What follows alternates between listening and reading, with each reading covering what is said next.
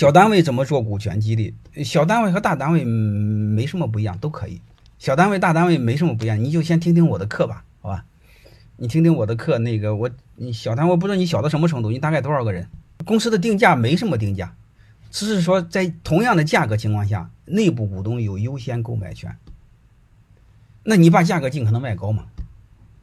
算诈骗不算诈骗呢？这个股份没有价格呀，各位，什么叫价格？一个愿打一个愿挨呀，好吧，没价格。股权激励总画大饼怎么整？画大饼是可以的，关键只要兑现就好了，好吧？画大饼是要画大饼的，越有理想的老板越画大饼。我们小人物一般不相信大饼，但是我还是建议你们相信。但是你们要把握一个事儿，画大饼不怕，怕什么呢？就是老板不讲信用。老板就要讲信用，那你怕什么？就这么一点。第一，老板讲信用；第二，老板挣钱了敢给大家分钱。那你还怕什么大饼不大饼呢？你们老板画了再大饼，有唐僧画了大饼大吗？有马云画了大饼大吗？好啊，所以不要怕老板画大饼。有时候我们把理想啊就说成一个很难听的事儿，叫画大饼，那叫理想，那叫梦想。我们草根奋斗啊，我不知道你们研究过很多人这个晋升的途径没有，我不知道你们研究过没有。就是我们这一辈子一定要爬山往上爬的，我们目标是尽可能到山顶。为什么要到山顶呢？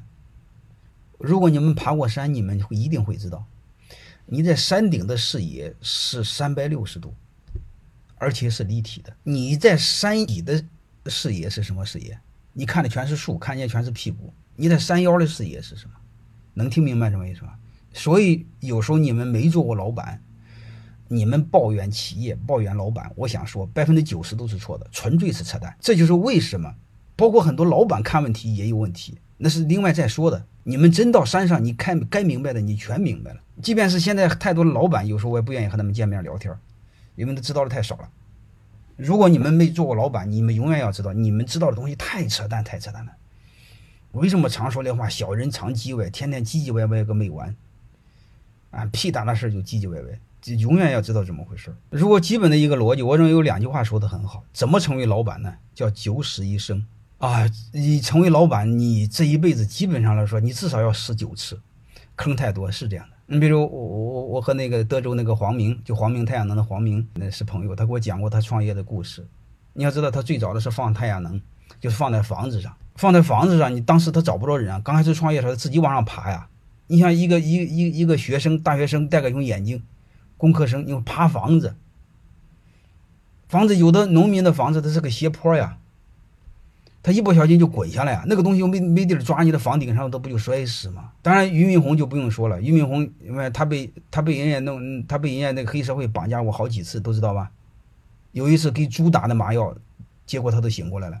他没醒过来就死了，所以你就知道这个当老板能活到今天都不容易，他经历的太多了，啊，真是九死一生，差点病死，是这样的。所以你会发现，老板做的有时候做麻木了。为什么有太多的老板做的麻不做了，卖了，做了移民跑了？